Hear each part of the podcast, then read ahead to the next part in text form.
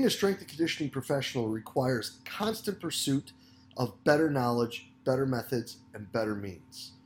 But what if there was a place where strength and conditioning coaches could learn from some of the most innovative practitioners in the world, such as Jeff Moyer, Lachlan Wilmot, William Wayland, James the Thinker Smith, and Keir Wenham Flatt?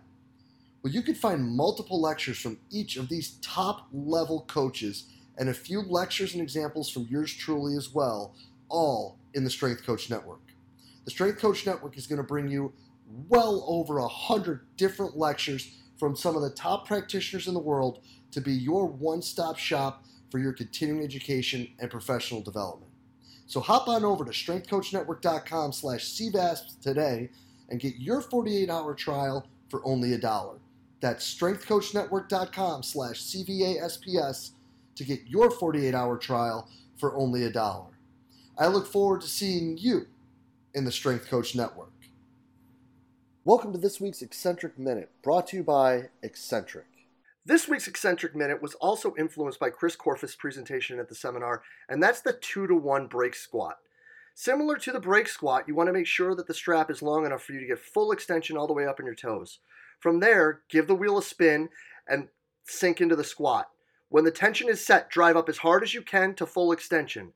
Pick up one of your feet and try to stop the strap as fast as you can without letting your heel hit the ground. Spin the wheel, try with the other leg. This is a great exercise that has awesome carryover to how you stop in your change of direction and agility work, and one that athletes will 100% see the correlation between how they move and the exercise. Give this one a try. I'm sure it's one that not only you'll love, but your athletes will enjoy as well. I really hope you enjoyed this week's Exxentric Minute. Make sure you check them out at exxentric.com to find out everything you need about the kBox and the kPulley. Doc, great to have you back, man. Jay, I think this is uh, man. It's been a few years, but uh, it's great to be back. I think what number four, number five, something like that. I got no idea. Yeah, I think that this is the ring for the thumb, man. I think this is number five. Ooh, um, baby. You know, and, and the last time we we got together to talk about some stuff, we were talking about equations again uh, yeah. Which is what we're going to dive down the rabbit hole of today. Yeah, man. Let's so, do it. Yeah. So let's get going to it, man. Let's let's start talking a little bit first of all where these ideas came from and sort of the the reasoning behind it and, and how it fits into some of the discussion that there's been going on when it, when it comes to performance training in college yeah, well, uh, I'll I'll get to my journey on it. I can't really speak for you know where it comes from, other than really good, smart people with math. You know, the people who say I never have to use algebra again or never had to use it in their life. I'm like, man, it, let's let's. I'm nowhere near as effective if I don't use algebra on a, a damn near daily basis and physics and things like that. But you know, maybe it's a little bit different. But here's the deal: is that uh, what let's go back to the vertical jump equations like we talked about last time right? So if somebody's jumping the same height but they put on 10 pounds you know five kilos they're a lot more powerful. Because uh, you know uh, the jump height is dependent on the speed of center of mass on takeoff. And to be able to get a larger mass to that same velocity you've got to have a lot more power to get there right power is force times velocity force is mass times acceleration if we have a larger mass that has to be at the same acceleration or even slightly greater, obviously that's a greater uh, force. And if it's the same velocity with a greater force, well, that's greater power, right? So, uh, but I mean, that's just it mathematically. And then we can apply that same concept to sprinting. And this, you know, I I've been for years critical uh, with strength and conditioning uh, about the fact that hey we're not improving speed we're not improving speed we're not improving speed after the first year what are we doing? And uh, come to find out that uh, you know after reading this paper in i believe it was 2008 let me just double check I, I pulled it up so i don't misquote it. 2008 paper from daniel baker and robert newton. I, I say daniel it feels weird calling them by their full names dan baker and rob newton. Uh, that uh, you know was the comparison of lower body strength, power, acceleration, speed, agility, and sprint momentum to describe and compare playing rank among professional rugby players. So what they did in this paper, which you know, I've talked about it before, but uh, they had the national squad and the state squad. So think basically like uh, a, a team, B team, or varsity, JV. You know, typically your JV players are going to grow up and become your varsity players. But let's see, what are the differences now? Well, in their study, they actually, I'm coming down to the chart so I don't misquote anything because I, man, people love to, you know, nail me if I say something wrong. I, I you know, whatever. Like nobody's ever said the wrong thing before. Uh, that the there was no difference in height between the guys. There was a centimeter, right? Let's see, where is it at? I think it was 1.84 versus 1.85 meters. So the height was no different. Uh, and some people keep saying with this paper, they're like, oh, well, they didn't account for height. They didn't account for height in this equation. Yeah, they didn't need to account for height. It's not different. So what the, it's not going to make any difference, literally. Uh, 184.4 and 185.2. That's 0.8 centimeters. Dude, that's, man, I don't know if my, my finger and thumb can get that close. Uh, but they were significantly different in their body weight and they were different in age right well yeah no shit the developmental comes all the way up man i, I should have more caffeine i'm i'm using some profanity here i apologize i'm usually better about that i'm on uh get some prednisone for a sinus infection and it's uh it's got me jacked up a little bit i'm all hopped up on mountain dew uh at least you'll get that joke No, Some people I- will other people I gosh, I hope everyone gets that joke. Holy Man. mackerel. Dude I, I told some tommy boy jokes in my classes recently and they fell flat. Nobody knew what i was talking about. Come on. but uh yeah exactly man. That's what i'm saying. This is a classic comedy. But if we look at the uh the sprint times get back to the speeds of these guys the state rugby right the the jv team they were actually a little bit faster than the national squad. But whenever you factor in body weight right then it was a large significant difference between the two. So what is that telling us? Is that this is a no duh thing but a person who is larger and just as fast is going to hit harder. Now we can't really calculate uh, force very well. Uh, and what i mean by that is that um, i mean yeah we could calculate it force equals mass times acceleration but to go into that uh, the acceleration and things like that you've got coefficients of drag uh, friction uh, and the drag is going to be uh, impacted by, of course, the temperature and the barometric pressure. So if you're not accounting for all of those things, you don't have a, a uh, logical leg to stand on unless every single person ran at the exact same time in the exact same conditions, uh, you know, if it were controlled like that. And even then, it's still a little, little hairy. But we could use this thing called momentum. And momentum is just mass times velocity. That's it. And so then that gives you K kilogram meter per second. And the unit is a P, right? You know, like watts is for uh, power. Well, this is just a, a P. Now, what I've done with that actually, and I guess this is a, a paper that I'm submitting here soon. So I really shouldn't say this, but you know, whatever. Is somebody going to scoop me if I'm submitting it already? There, that would mean that it's like uh yeah, whatever. Who cares? So I had this thought like, hey, what about if we use momentum like I used power? And I'll be damned if I didn't find that while there was not an improvement in sprint times for years two, three, and four, every year saw a significant improvement in momentum because the body weight had changed. So it's a way to see. It's like, hey, man, is this is this weight functional? Do they possess more momentum? Okay. Now, is that saying that that's going to necessarily be appropriate for every sport and every position? Well, no. Uh, it's going to be great for the big guys, but for a skill position or a sport where they're not having to overcome another mass, you know, where inertia is not super important, it might just be velocity. And, uh, you know, there's papers out there showing that. Uh, like there's a, a, paper from a guy named Hedlund. I can't remember the, uh, I think it was 2017, and I can't remember the name of the article, but basically he was looking at uh, how do guys make the Pro Bowl. And if a person was in a skill position and they ran, uh, and it might even be skill and mid, if they ran slower than a 459 at the combine, they were making the Pro Bowl. I mean, there was like 10% of the people who were a little bit slower made it. You know, it's like uh, I haven't seen another Steve Largent since he was, uh, you know, since the 80s. Well, he's not going to make it in today's game. Uh, and it just kind of goes to show that. So it's just getting to what is important here. Now, for the big and the mid positions, it's the, the momentum's going to matter.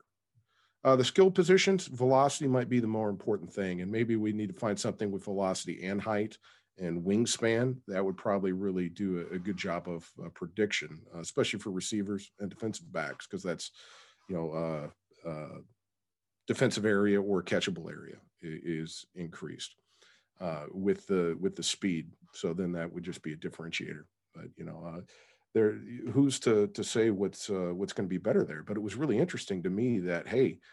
this is something I've been extremely critical of, and I've been critical of the wrong thing. Um, it was that I needed to be critical about just simply looking at time.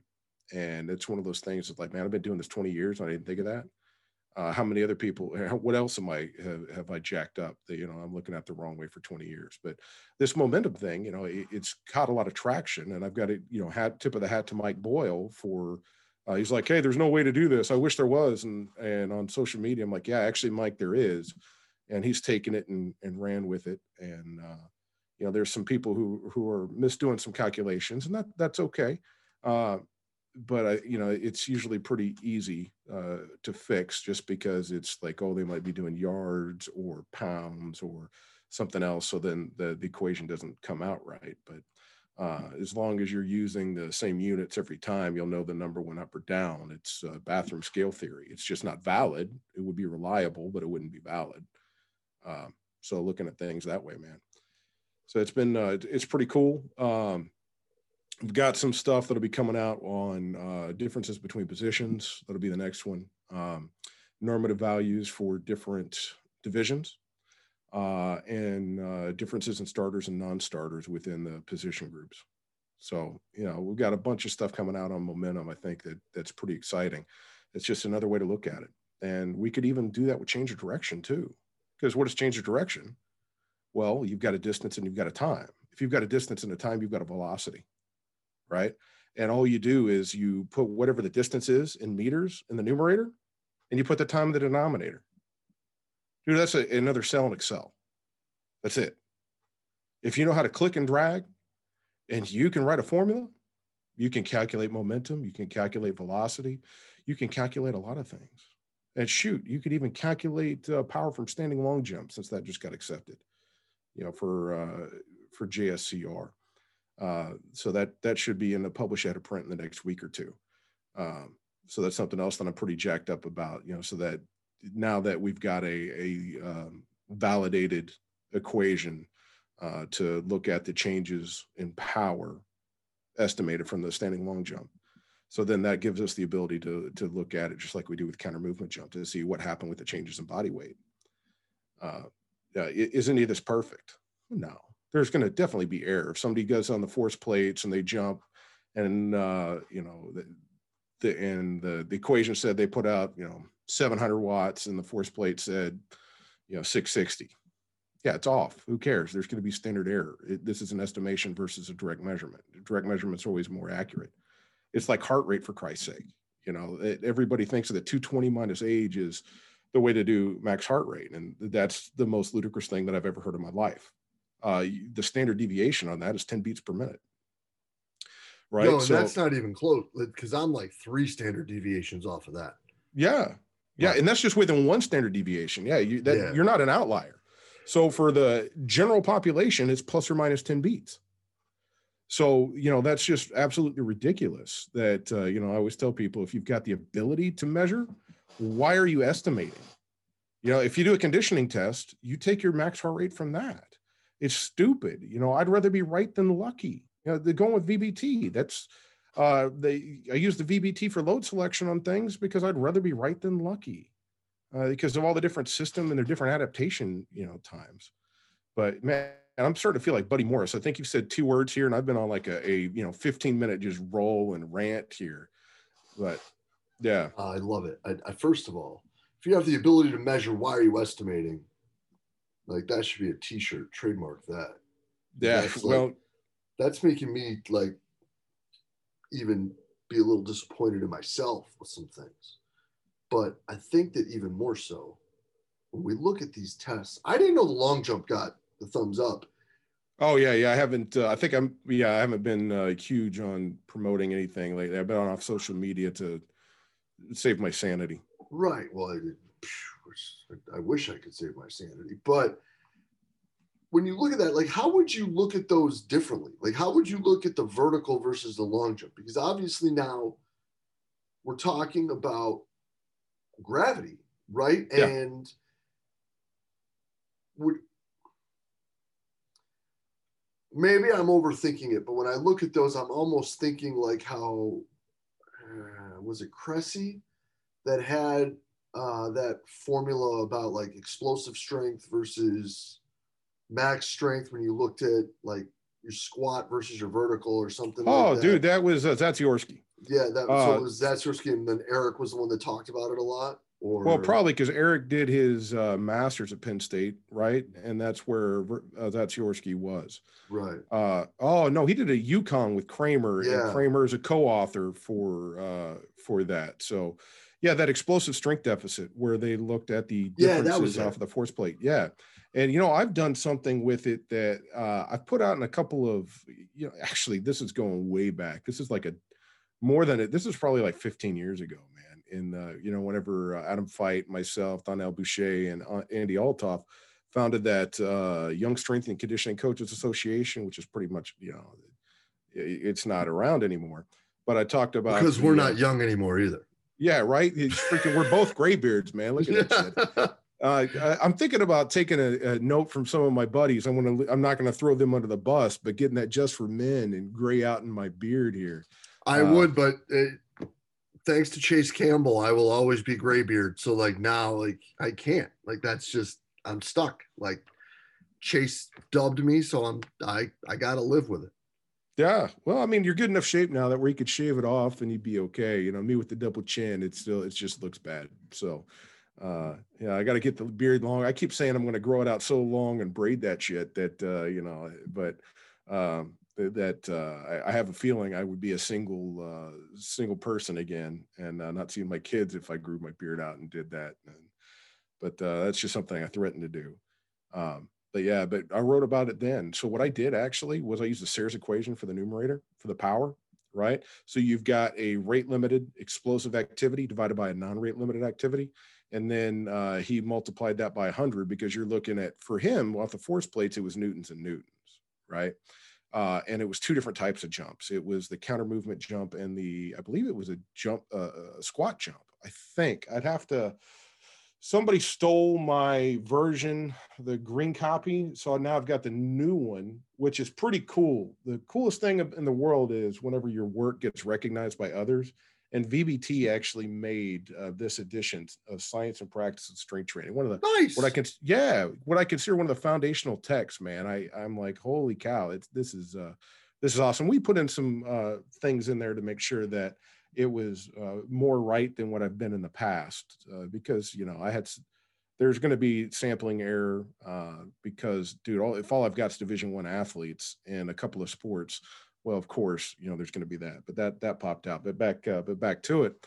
Uh, took the numerator as uh, the power from the counter movement jump, and I divided by took just a total load for squat. So squat plus body weight there's a debate on should you go 80% because do the shanks actually do something it's like man i'm just doing 100% because uh, you know sometimes my calves have gotten sore after i squatted so they got to be doing something uh, and, and that wasn't very scientific at all but the uh, there's something called a non-parametric chi-squared analysis that showed that yeah that this projects out to a, a normal thing so what i did was you know got the numerator the power divided by the kilogram total and that just gives gives you a number right? So that gives you what watts per watts per kg, right? But that's uh, a, a force essentially instead of uh, instead of whatever. So it's not really truly relative, but I guess it is kind of relative because body weight's included.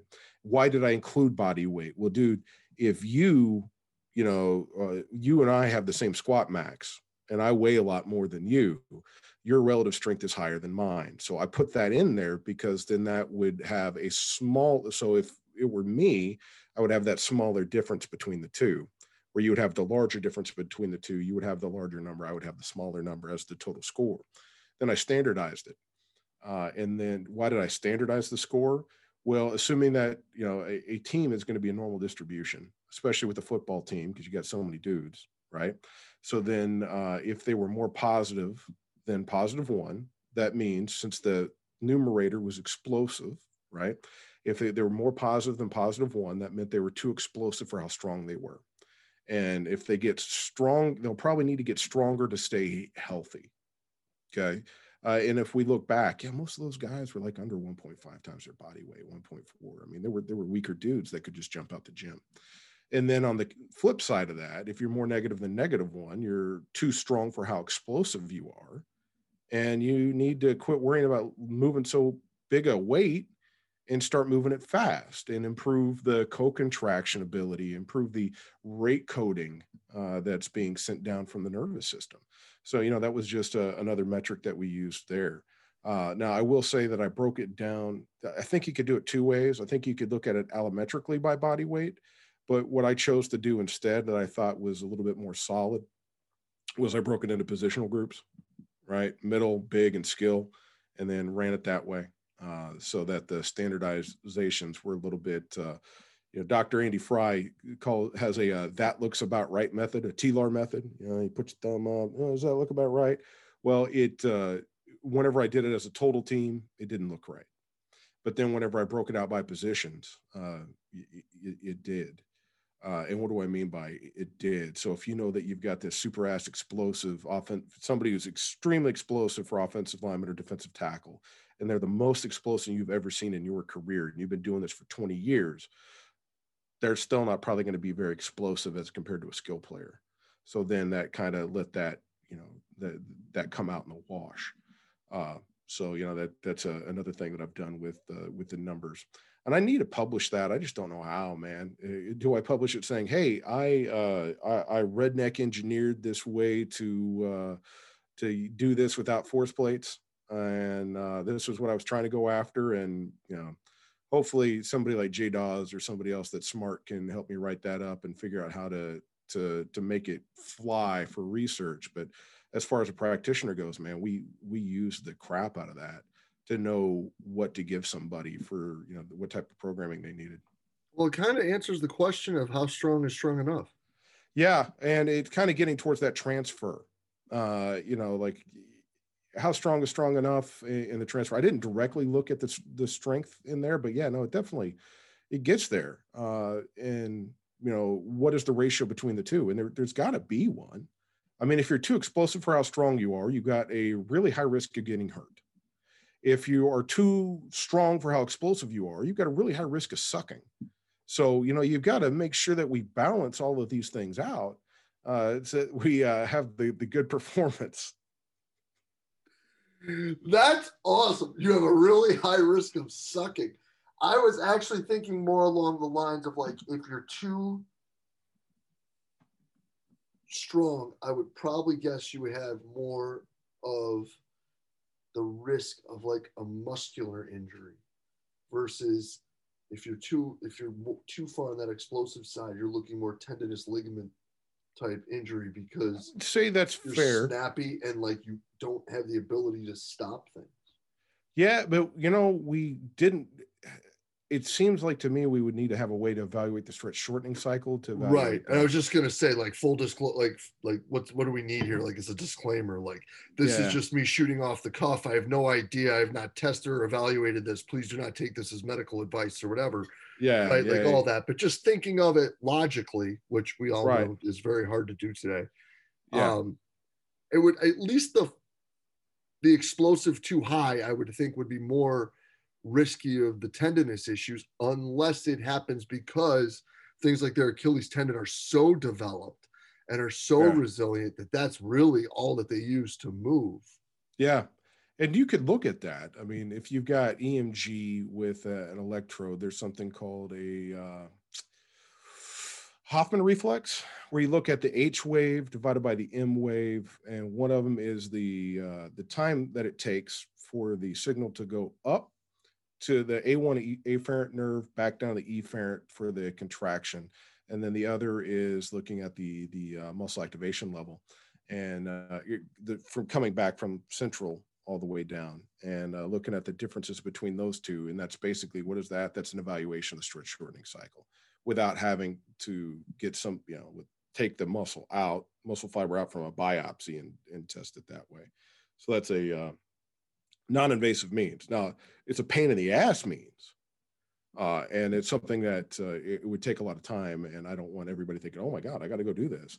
Well, no, there's a reason why there's not a lot of uh, work on it, especially with athletes, because it's a it's a pain in the ass to to set up and and do, and it feels weird uh, but it's it's something that you could do theoretically and, and look at that way. So let me play devil's advocate with those metrics there for a second. Yeah. What would you say to the person who would argue that you squatting the same weight as me would be the opposite because pound for pound, I might be stronger? That's exactly why I put it in there, right? Because I wanted to see that because pound for pound, you are stronger. But if we just look at the, the 600 pound squat, let's say, then there's no differentiation for my body mass and your body mass. You've got the greater relative strength. So that would actually give you a better score. Right. Uh, versus mine would cause that number to be smaller because I have a, uh, and be at a greater risk of sucking, right?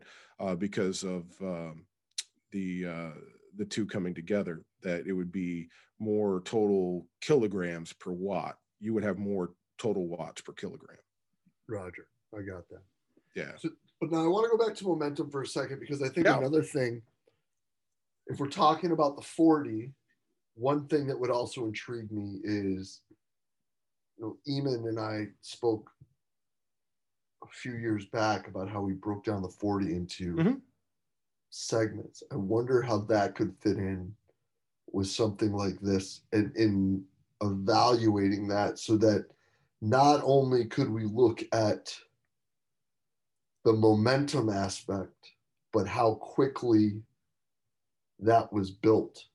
Oh, dude, that's that's super easy, right? So all that you would do. Well, and how is, important could that be? You know what I'm well, saying? Well, it could be extremely important uh, to know where somebody's hitting their their maxes at, and it depends on uh, what how many splits that you've got. If you've only got like a 10 and uh, let's say you even went 10, 20, 40, right? So then we could uh, divide all of those out and see where's your deficiency lie. And actually, what I would probably do is I would go back to those positional groups again and Z score those and see. And I would, uh, and even if I wasn't just Z scoring, I would look and see if there was a difference between the starters and non starters uh, at those, you know, levels, right? At that 10, the 10 momentum, the 20 momentum, and the 40 momentum you know, the 20 to 40 and you could of course break it up however you wanted. Uh, but then again at the same time though as we're talking about this i need to bring up the samozino method. So if you take a ton of splits or you're using a radar gun uh, and the good thing about the radar gun is a good radar gun costs about 600 bucks right? And a set of timing gates. I mean they're like what 1200 a gate? So then that, that's uh, 10 20 30 40 so that would be four gates. So that would be $8000 versus 700 bucks and uh, so then you can uh, if you get it on the, that continuous you could take that data and you could throw it in the uh, samozino or if you have multiple splits you could throw it in the samozino method. And that method uh, for the horizontal force velocity profiling the r squared like the ability to predict it versus the uh, i think it's a 60 meter 100 meter uh, track in japan that's all triple uh, you know multi-axis force plates it was up the R square was up in the point nines. So you could either spend a million dollars on force plates, or you could uh, use a radar gun or some timing gates, and you'll be ninety nine percent right. You know, and I'll I'll do for that cost difference. I'll take it every time. And then that would actually the great thing about that is that you can look at the core the the percentages of vertical and horizontal force and velocity. Now you also do need to have, of course, the uh, the height of the individual the uh, barometric pressure and the temperature uh, for that method to be uh, valid. Uh, but dude, you you freaking open up your phone and you can find that shit real quick. Uh, or you've got a little probe, you got a temperature probe, throw that sucker up into the air real quick, and you'll get the the humidity, barometric pressure, temperature, and all that stuff that would be used to calculate the air drag. And uh, that's Well, what shit, happened. Ten months out of the year, you got to use that anyway with your sports med people. Yeah, right. So Mhm. they they got it. So just get the data from them, man. So it's not anything extra on you, but you know, it's just hey, there's so much that we can do to get so much more information, and it's not even that freaking hard. Uh, you know, if you can use Excel, you can find out a lot of cool stuff. Yeah, and I think that that's really the big thing with it, right? Is that as long as you just double check your equation, it's an easy drag and drop, and it's Yeah. A lot of them are really not that far off each other. No, no, no. I mean, and there's always the people are, worried about the um, the uh, the difference. Which equation is the most accurate? Man, you know what? It's bathroom scale theory. You know if it went up or it went down. It doesn't matter. It's like, well, this one's got uh, 20 watt standard error. This one's got 24, so I want to use the 20 watt one. I want to change everything, dude. Who cares, man? It, it, it's kind of eh, no, I'm not going there. Uh, that that would be bad. Um, but it, you know, I was trying to think about the the comparisons. You know that it, it just doesn't matter as long as you use the same equation every time. It it doesn't matter. You're going to get the same numbers. They're going to scale the same way. Yeah, you might have 452 instead of 456, and who cares? And really, who cares? Because that is an estimation and not a direct measurement. So you've got standard error either way, and you're probably wrong and off on both of them. So, I mean, who cares? Yeah, because at the end of the day, it's kind of like when you're using some of the the devices or the metrics that aren't as accurate, as long as you're constantly using the same thing, Yeah, right? Like if we're just talking about bar velocity, like there are some as long as it's reliable, right? Because It's- like as long as it's those- always off the same amount, it's always off the same amount. Like it, it depends if you would look at the same percent, but the, like there's some of the units, and I'll let people go look at the paper. I think it was Amador Garcia Ramos. Whenever he, uh, I think he had like eight different devices. That some of them were off weird, like they were on for about 15 or 20 percent, like the 60 to 80 percent of one RM, but then they got really wacky, greater than 80 percent, and they were really wacky, less than 40 percent.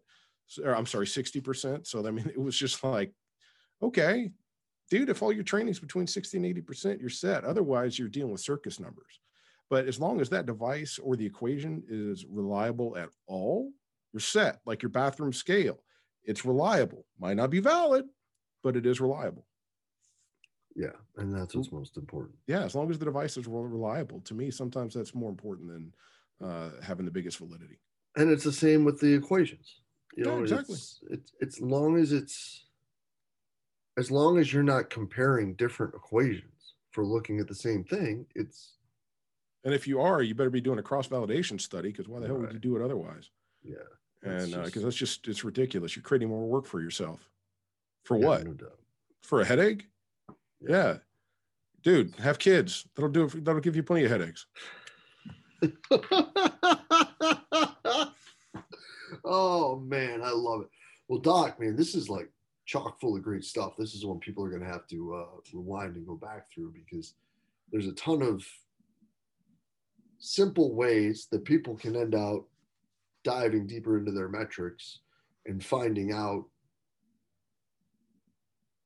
if the things that we are getting upset about and frustrated about maybe we're not getting upset and frustrated about the right things or Yeah. if we shouldn't be getting upset or frustrated about them at all because things are going well Yeah. Yeah, dude. 100%. Looking at the momentum stuff, I can remember being so pissed at myself and so pissed about everything in the industry before.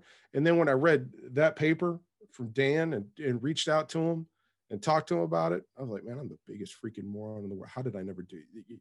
It's just freaking math, man. And I could have done this and the whole time and been right rather than being up on a stage before and, and hammering my hand down saying, this is stupid. This is stupid. No, you're stupid, dumbass.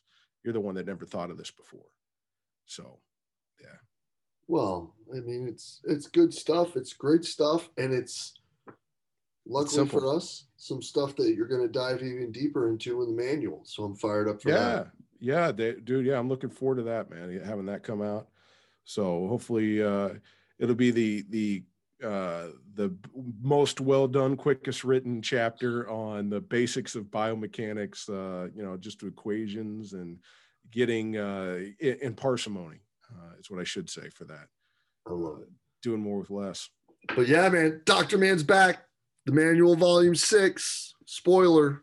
That's the uh, the first thing we're gonna give you guys with that, but it's gonna be rad. But Doc, as always, brother, it's great to see you. It's uh, grateful for your time. I'm glad you're doing awesome, man. I truly appreciate you being on. thanks jay appreciate it Yeah, man. We'll be in touch soon, brother. sounds good Yeah, man. Cheers. cheers